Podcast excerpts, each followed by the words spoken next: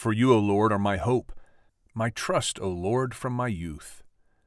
Upon you I have leaned from before my birth. You are he who took me from my mother's womb. My praise is continually of you.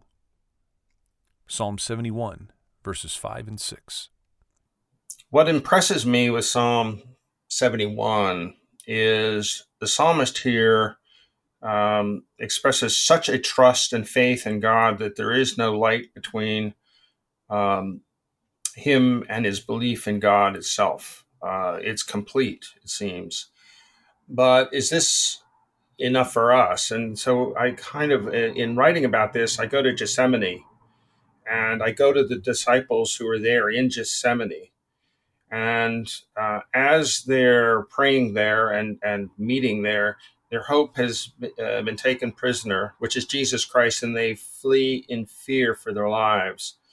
And my question to the people out there is uh, put yourself in Gethsemane.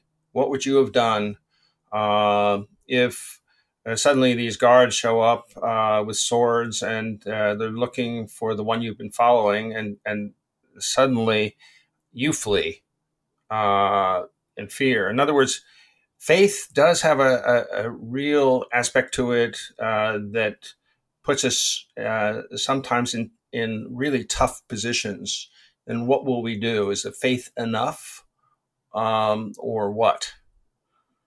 Yeah, the aspect that you uh, represent here is the arrival of fear. I mean, fear is a gift.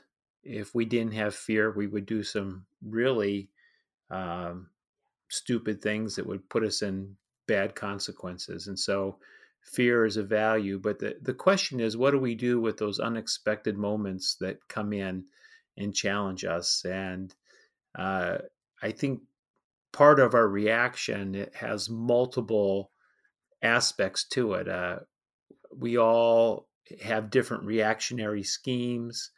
Some of us react quickly and emotionally to situations. Others are a little more low key. Uh, life experiences lead us that way, personality types, all of those things. But really, the the backdrop is what is our past experience with God that becomes our reflex. Uh, if if we are in active relationship with Him prior to the moment that creates fear, we have a backlog, and uh, I would call it a, a, theology of remembrance, of remembering what he's done in the past keeps us from panicking in the present. Yes, uh, this panicking in the present is really what I'm I'm uh, drawing on. Um, Jacob, uh, as he is traveling, um, uh, comes upon a sacred place, and what he does, he wrestles with God, but what he does is he negotiates with God. And the psalmist here is not negotiating. He's believing, he's trusting. Uh, and I, I, think that it, it uh, just, I, I think that fear is not, I mean, fear is part of our human condition, but ultimately faith is uh, is something that actually should uh, give us a sense of uh, well being, even in the worst of circumstances. This comes up again and again in both the Old and New Testament. Uh, uh, Jesus asleep on the boat in the storm. Uh, he is not fearful, but everybody around him is. And I, I, think that this goes to the very nature of our faith as Christians in the world. Uh, are we kind of hiding, or are we out there uh, knowing that the world is going to not necessarily uh, love what we have to say or what we're doing as Christians. And that's why the wisdom literature uh, repeats re- over and over uh, to fear the Lord.